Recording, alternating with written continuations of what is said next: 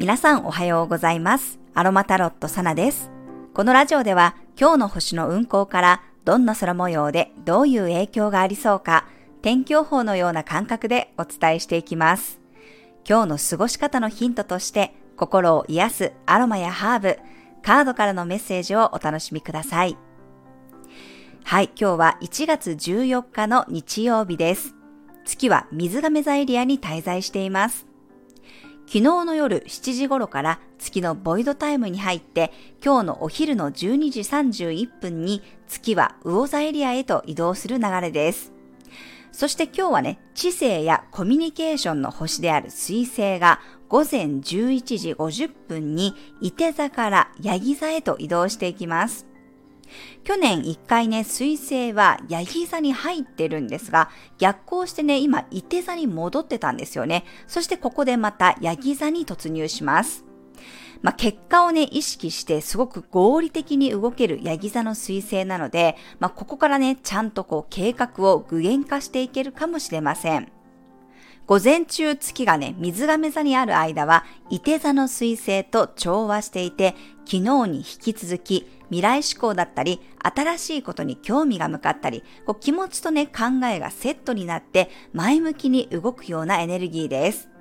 そしてお昼から月が魚座に入ると、今度はね、ヤギ座に入ったばっかりの水星と調和していきます。月の移動と水星の移動がね、ほぼこう一緒の時刻に起こるので、まあ、月が水亀座にあるうちは、伊手座の水星と、そして月が魚座に入ると、今度はヤギ座に移動したばかりの水星と調和していくような流れです。まずね、月が魚座に入ることで、今度はね、水のエネルギーに切り替わりますので、共感力が増していきます。火と風のエネルギーから土と水のエネルギーになるので、まあ、急にね、こう水っぽさが出てきて、周りの人や物、雰囲気と同調しやすくなります。魚座は十二星座の中でも一番最後の星座であり、終わりや浄化のエネルギーなんですが、今日はね、月と土星もだんだん重なっていくので、気持ち的にね、こう少しこう落ち着いてくるというか、なんかもう、ああ、明日から仕事なのか、休みが終わるのかっていう気持ちで、ちょっとね、いつもよりテンションが下がりやすいかもしれません。月と土星が重なりつつも、大牛座の木星やヤギ座の水星とかね、火星とで土と水のこう小三角形を作っているので、淡々と物事をこなしていったり、ちゃんとこう現実に向き合って手や足を動かしていくような雰囲気もあります。まあ、ちょっとね、午前中と午後ではね、エネルギーがガラッと変わっていきますが、午後からはね、自己犠牲しがちになるので気をつけていきましょう。まあ、来週にね、備えて今日は早めに休んでいただくといいと思います。今日はですね、レモンバームのハーブティーが自分の気持ちを緩めて穏やかに過ごせるようにサポートしてくれるでしょう。はい。では、1月14日のカードからのメッセージもらっていきます。今日はサイキックタロットオラクルカードから1枚メッセージもらっていきます。はい、こちらです。せーの、よいしょ。レストレジュベネートのカードが出てきました。これ、ソードの4に相当するカードですね。まさにこう、休息、休養を表すカードが出てきましたので、まあ、今日はやっぱり無理しないっていうことがテーマになりそうです。まあね、お正月休み、年末年始の休みが明けて、ようやくこう、仕事始めになって、、まあ今多分ね、みんなこうちゃんとこう通常モードのこうリズムに戻そうとしてる最中なんですよね。で、そこでこうまた3連休がありましたので、ちょっとね、この体的にも気持ち的にもね、あ、重たいなって思ってる方もいるかもしれませんので、まあ明日からね、1週間が始まる前に、今日はね、しっかりね、休息、休養を取るという意識で過ごしてみてください。まあ、ちょっとね、食べ物を調整していったりとか、まあ、睡眠時間を多めに取るといいと思います。ます。はい、ぜひカードからのメッセージ参考になさってください。えそしてですね、1月のセッションのご予約に関してですが、今日が受付最終日となります。え今月もね、たくさんご予約をいただきましてありがとうございました。名古屋のね、対面セッションの方も満席となりました。えー、次回はね、また1月末か2月の頭のタイミングでね、このオンラインのセッションは募集となりますので、もしね、この1月中にセッションね、受けたかったという方は、ぜひね、えー、公式 LINE からお申し込みください。はい、では続きまして今日のトークテーマに入っていきます。今日のトークテーマは積極的に恥をかくというテーマです。まあ、恥ずかしい体験ってできればね、みんな避けたいというか、したくないっていうふうに思われてる方が多いと思いますが、皆さんどうでしょうか？私この恥をかくっていうことに関しては、小学校のね、担任の先生が、お前らこうバカになれよ、恥をかける人間になれよっていうふうにね、すごく言っていて、まあ子供の時はね、よく意味が分かってなかったんですが、大人になってから、まあその言葉の重みというか、まあ大切なことを教えてくれてたんだなっていうことをね、あの日々実感しています。はい、この恥をかくっていうことって、どうしてもこうネガティブな感情として受け取ってる方がいらっしゃると思います。私自身も、やっぱりできれば恥はかきたくないというか、恥ずかしい思いはしたくないっていう気持ち、当然ありますが、なんかやっぱりこういうふうに発信活動をしていく中で、ご指摘をいただくことってとっても多いんですよね。昨日もですね、私、あの、夫がイノシシのね、肉を、あの、猟友会の方からもらってきたという話をしました。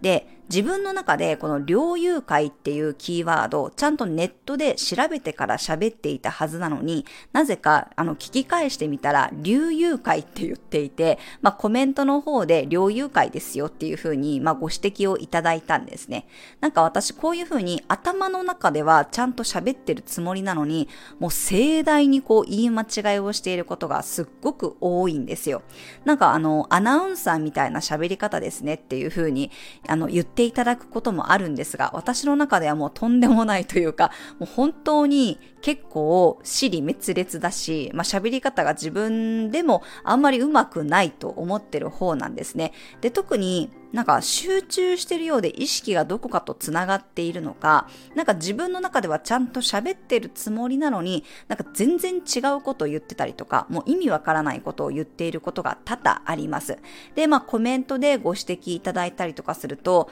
自分で聞き返してみて、あ、なんか全然ちゃんと喋れてなかったとかね、あ、言い間違えてるっていうことに気がつくんですね。で、やっぱりその時も自分の中では、まあ、恥ずかしさがあったりとか、あとは、あの、よく私やるんですけど、その英語の読み方が全然違うとかね、あ、まあ、の、その漢字の読み方が違うとかもあるんですけど、本当にね、夫からはよく、また言い間違えてるよってめちゃくちゃ言われるんですね。なので、あの、まあ、全世界に発信していますので、まあ、いろいろこうね、無知な部分がね、あの、皆さんにあの、お届けされてしまってるかなとは思うんですけど、でもなんかそこを怖がってたらやっぱりもうこういう発信活動ってできないんですよ。でもなんかむしろなんかそういう自分のちょっと至らない部分というかね、まあポンコツっぽい部分っていうのも、まあ、素直に出して、で、それでね、こう指摘していただくことで、まあ自分自身のこの成長につながるのかなっていうふうに思っています。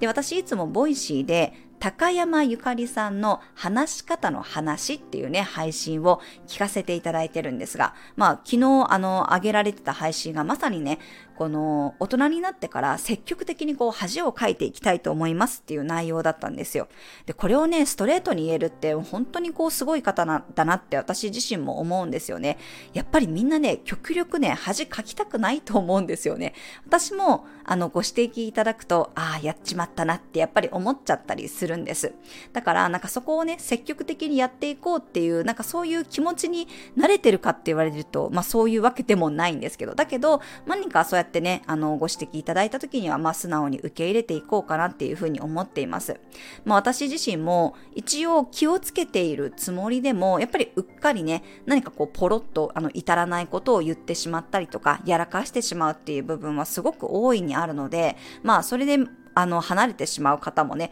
当然いらっしゃるのかなとは思うんですが、まあもうそれはそれとして、まあ、仕方のないことだなと思いつつ、それでも自分の中でやっぱり思いを伝えるっていうことはね、やっていきたいと思っています。なので、まあ私自身もね、このボイシーだったりとか、いろんなところでこう配信をしていますが、恥をかくということを恐れずに、やっぱり自分の考えや思いっていうものをね、これからも続けていきたいと思いました。なので、あの、いろいろね、言い間違えてるよとか、日本語違うよとかね、まあ、あの、英語の読みに関しては本当にもう、あ、いつものことだなって聞き流してていただければ幸いなんですが、はい、またね、何かありましたら、あの、ご教授いただけると嬉しいです。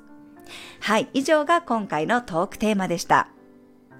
それでは最後に12星座別の運勢をお伝えしていきます。お羊座さん、集めたものを一つにまとめるような日、一人時間をいつもより多めに取りましょ